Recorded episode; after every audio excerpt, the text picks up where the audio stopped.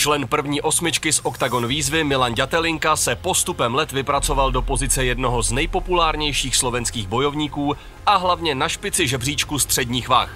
V naší rubrice Bez rukavic se dozvíte to, co jste o něm dosud nevěděli.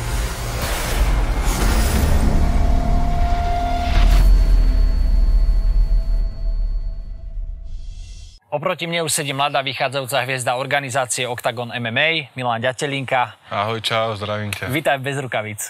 Miňo, hneď na úvod, e, skús sám seba definovať piatimi slovami. Pohoda, kľud, agresia. to ide k sebe, dobre, ešte dve. Neviem, skromnosť, pokora. Toto sú e, hodnoty, ktorými sa ty držíš vo svojom živote? Mm, dá sa povedať, že áno. Viac menej tak od malička som bol vždycky, tak som sa snažil byť taký vlastne skromnejší, pokornejší. Ja som sa ale dočítal aj raz si tak zažartoval na tému futbalu alebo respektíve tvojej minulosti futbalovej. Vieš na k tomu povedať viacej? Tak, ako viem ti k tomu povedať viacej, už keď to je ako show bez rukavíc, tak sa budeme baviť na rovinu. Uh, ako mám minulosť, jasne mám za to sa ani nehambím, ani to nelutujem a nepovedal by som, že minulosť, len teraz sa správam trošku viac ako profesionál uh-huh. a nemôžem riskovať nejaké takéto zranenie alebo niečo toho, že by ma to odstavilo, keďže teraz dá sa povedať, že MMA je moje živobytie. Ja to, vždycky som to bral ako takú formu relaxu alebo niečo také by som povedal. Ono to je, ja viem, že ono to tak neviznie. Ale napríklad veľa ľudí má relax, keď idú von v piatok po celom pracovnom týždni, sadnú si desi do baru, dajú si pivo, ožerú sa, idú niekam na diskoteku. Tak je to pre mňa taká, neviem, taká divná vec. Ale to bolo pre mňa naozaj vyregulovanie a to keď človek, ty všetky tie emócie a to všetko potom, tak tomu sa povie doslova, že vyblázniť. Mal si tam niekedy aj povedzme to tak otvorenie teda, ako si ty povedal, nejaký taký stred, kde naozaj to bolo vyhrotené? Tak starý, každý jeden stred bol vyhratený vždy. Myslíš, že aj to nejako prispelo k tomu, čo robíš dnes? Uh, nie, neprispelo to k tomu. By som povedal skôr to, že ja som začal robiť vlastne MMA, tak to ma dovedlo na tú cestu. Ja by som skôr povedal tak, že ono, ja som dostal z toho takú, som povedal takú mentálnu školu. Uh-huh. Kdežto naozaj tam, není tam rozhodca, není tam sanitka, není tam prvá pomoc. Tým pádom a to tak nejako dostal som určité skúsenosti, čo sa týka takého mentálneho boja, že tú hlavu nejako hľadať v tom boji a tak. Poďme sa posunúť trošku ďalej, poďme tentokrát e, k Octagon výzve e, prvej sérii, kde si teda bol ako jeden z účastníkov a dnes už to je legendárna záležitosť. Ako to ty vnímáš s odstupom času? By som povedal toľko, že strašne, strašne veľa vecí by som zmenil, keby som s týmto zmýšľaním, ako mám teraz. Ešte do dnešnej doby veľa ľudí sa, živí toho, e, sa živia z toho, že ja som vlastne v tej víze nevládal. Vidíš to? To je ona, poď. To je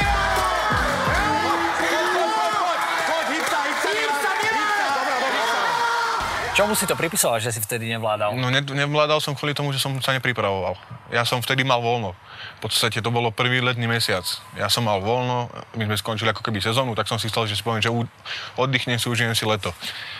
Ale bohužiaľ skúsenosť Zobral som si z toho všetko len to, čo som si mohol, to najlepšie po naučení a vybavené. Keď porovnáš Milana Ďatelinku v tom roku, keď teda si bol účastníkom Octagon výzvy 1 a momentálne, kde vidíš možno pár slovami najväčšie teda tie rozdiely, najväčší posun? Asi vyspelosť. Som tak dospel. Vtedy som sa, nie že správal som sa ako decko, ale Myslíš mentálne alebo v klietke? Aj, mentálne, mentálne by som povedal tak zápasnícky. Nebol som taký vyspelý, bol som ešte taký teraz, keď idem do toho zápasu, či niekedy na ten, na ten zápas náladu mám, alebo nemám na ten zápas náladu, či som akože psychicky nejako tak onej, tak vždycky sa snažím naštelovať v tom zápase tak, že proste toho supera idem zabiť. Dobre, nech som mal, akú som mal zlú situáciu, či sa mi chce, či sa mi nechce. Teraz som tu, oficiálne na 15 minút, môže to skončiť menej, skôr. Máš nejaký špeciálny rituál pred zápasmi? Uh, mám. Vždycky si vlastne E, medzi dverami čupnem, pobúcham si po zemi a zdvihnem ruku. Poďme sa presvedčiť do klece, kto z nich bude dnes lepší.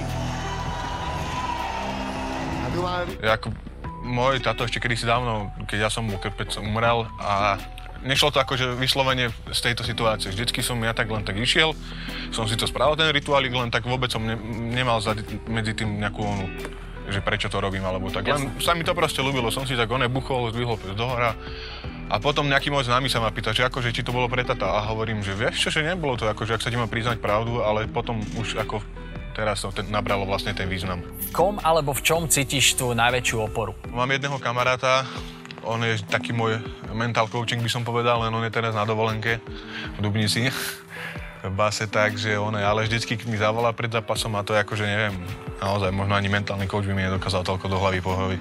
Koľko a veľa ľudí si to aj všimlo, že niekedy, nie že niekedy, ale posledné tri zápasy vždycky som ich v podstate zdravil, takže... Pozdravujem mojich chlapcov, za hrubé múry, oni vedia, ktorí sú to. A takisto pozdravujem chalanov zo 117, oni budú vedieť. A on mi vždycky aj povie, keď mi kto si hovorí, alebo tak, keď voláme, tak kto si povie, že no, že, že máš ťažko, super a tak, tak on vždycky povie, akého ťažko, do vieš, že to len človek, že žiadne také, že zabiješ ho, vybavené.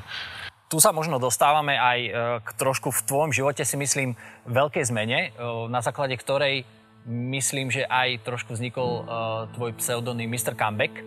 A teda po prehre s Markom Kisicom si si dal pauzu, pokiaľ viem, na 10 mesiacov od MMA. A pozor, Kisic začíná tvrdými kopy, lítnul do toho jako blázen. 15-20, Ďatěl ho teď ale krásně přetočil, na chvíli se zdálo. Tam souboj úkop do té páky. A Ďatělinka odklepal. Čo si vtedy robil? Kde si bol? Čo si robil? Fú, starý, Čo sa ťažké, dialo v ťažké, živote? Ťažké obdobie môjho života. Tak zamestnal som sa, išiel som tak, ja som neviem, či ja som dostal akože kvôli tej prehre takú nechuť. Mohlo to byť ur- určite lepšie, mohol som aj vyhrať, nehovorím, že by som vyhral, mohol som. A viac menej som sa tak dával dokopy, no povedal som si na to, že idem sa zamestnať, budem si trénovať, budem, to, budem si robiť to, čo ma baví stále popri tom, popri, popri práci. No ale ak som sa zamestnal, nejak po čase som dostal takú strašnú chuť. A hovorím, že asi toto nie je tá cesta, že ktorú som... A to ma tak nakoplo vlastne, to som dostal taký druhý motor. Hlavne druhá vec, že mňa na tom onom na tom aj dosť časti by som možno nepovedal, že tak tá prehra, ale mňa to trápenie z toho chudnutia a to všetko naozaj, ja som to strašne zle vládal. Ja to proste nemám rád, ja musím mať taký ten režim, že aj keď budem dietovať, tak to musí byť také light, že keď dostanem tú chuť na to, tak si to musím dať a spraví ma to vtedy tak šťastnejšie v tej príprave. Ja mám také, že dietujem si voľne, uletím jeden deň, ale úplne, že prestrelím, hneď mi to vyčaruje úsmev na tvári. Na druhý deň sa chytím za hlavu, že aj, že čo som spravil. A zase ide sa ďalej. Ma to tak nakopne. E, Ty si prešiel z váhoviek 77, 80 až na 84. V 84 si v princípe jeden zápas od titulu, pretože si si to tak povediac trošku aj vypýtal. E, Je to tvojim cieľom? Áno, áno, určite je to môjim cieľom stať sa vlastne šampiónom, alebo aspoň sa o to pokúsiť a urobiť preto maximum. Budem robiť vlastne všetko preto, hlavne už teraz, keď som naozaj dva krvočiky od toho, takže teraz prišlo ešte len to, kde to človek naozaj musí brať tak ako nikdy predtým a musí makať tak ako nikdy predtým. Ako to ty vnímaš? Možno predsa len si ešte mladý chalan, ale veľmi, veľmi, uh, by som povedal, úspešný. Uh, nie veľmi uh, vo svetle reflektorov a tak ďalej, v takou pokojnou, pokornou cestou si ideš za tým svojim cieľom. Ako to možno teraz ty vnímaš, keď už naozaj, ako si spomínal, ide do tuhého?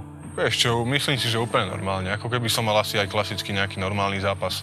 Že by to zrovna nebol titulový. Snažím sa tak nejako to tak nebrať, aby som sa náhodou potom neosprostil sám, že Ježiš Maria skončí to tak, že si to poserem v hlave, vieš. Tak. Tvoj najbližší super bude Gregor Sivy e, na Octagon 16. Tento zápas je dohodnutý, stále platí.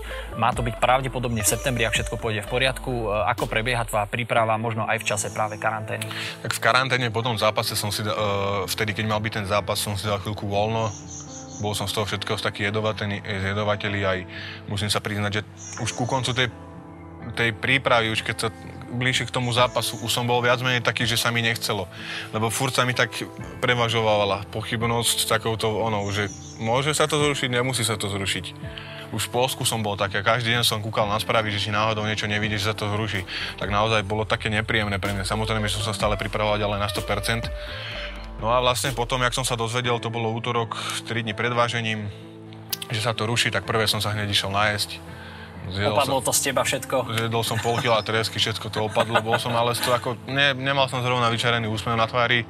Jediné, čo bolo akože na tom všetkom veselé, že sa môžem nájsť, koľko chcem, ale druhá vec tej stránky, že naozaj koľko toho času, koľko zapierania si všetkého a koľko peňazí som do toho investoval a vlastne úplne nie že zbytočné. Tie skúsenosti, čo som nabral, už asi pravdepodobne nestratím, ale všetky tie financie a všetko to vyšlo v podstate na zmar úplne, bez toho, aby som ja niečo na tom zarobil. Takže strašne som bol ako, že aj ten zápas už som chcel mať samozrejme za sebou, tečel som sa. No ale tak, no potom som si dal pauzu dva týždne a asi po mesiaci zhruba som išiel vlastne na operáciu oči do neovízie.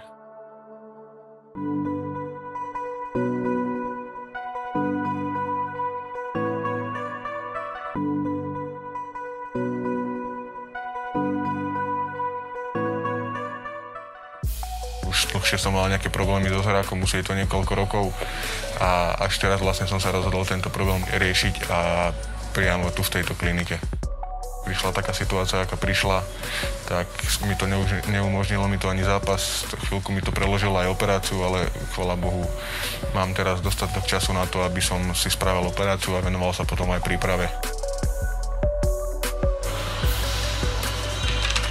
Pán Ďačelinka. Sa páči, dobrý deň. Eh, on nosil kontaktné šošovky. Veľa ľudí, ktorí nosia kontaktné šošovky celý deň, počase začnú mať s tým problém, so suchým okom, čo sa stalo aj u neho.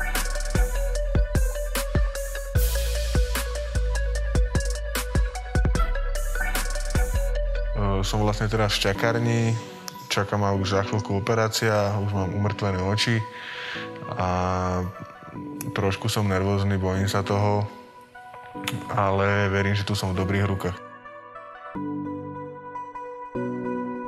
V septembri už čaká Milan na nový zápas a budeme mu držať palce aj s novými očami. Veľa úspechov mu prajeme a tešíme sa. Ak, v akom stave momentálne si, čo sa týka zraku? Momentálne vo výbornom, naozaj. Ako keď som nosil šošovky, že som ten zrak mal úplne ostrý. Uvidíme, ten rozdiel budem môcť povedať až potom, ale ako celkovo nedá sa to ako povedať, to bola jedna z tých najlepších asi vecí, čo som pre seba mohol spraviť. Čím sa bude živiť Milan Ďatelinka, keď bude musieť, e, buď kvôli veku, e, kondičke, čímkoľvek, zavesiť rukavice na klinec? No dúfam, že už vtedy budem mať zarobený balík a budem, musieť, budem mať niečo rozbehnuté svoje a nebudem musieť chodiť si do roboty alebo tak. Uvidíme, no. Ale to je ešte ďaleko. Pokiaľ sa neprihodí nejaké zranenie, tak budem naozaj zápasiť a snažiť sa zlepšovať, až kým to nepôjde, kým mi to v podstate zdravie dovolí. A tým si myslím, môžeme to ukončiť. Toto bol Milan Ďatelinka v Bezrukavici. Ďakujem. Ďakujem aj ja veľmi pekne.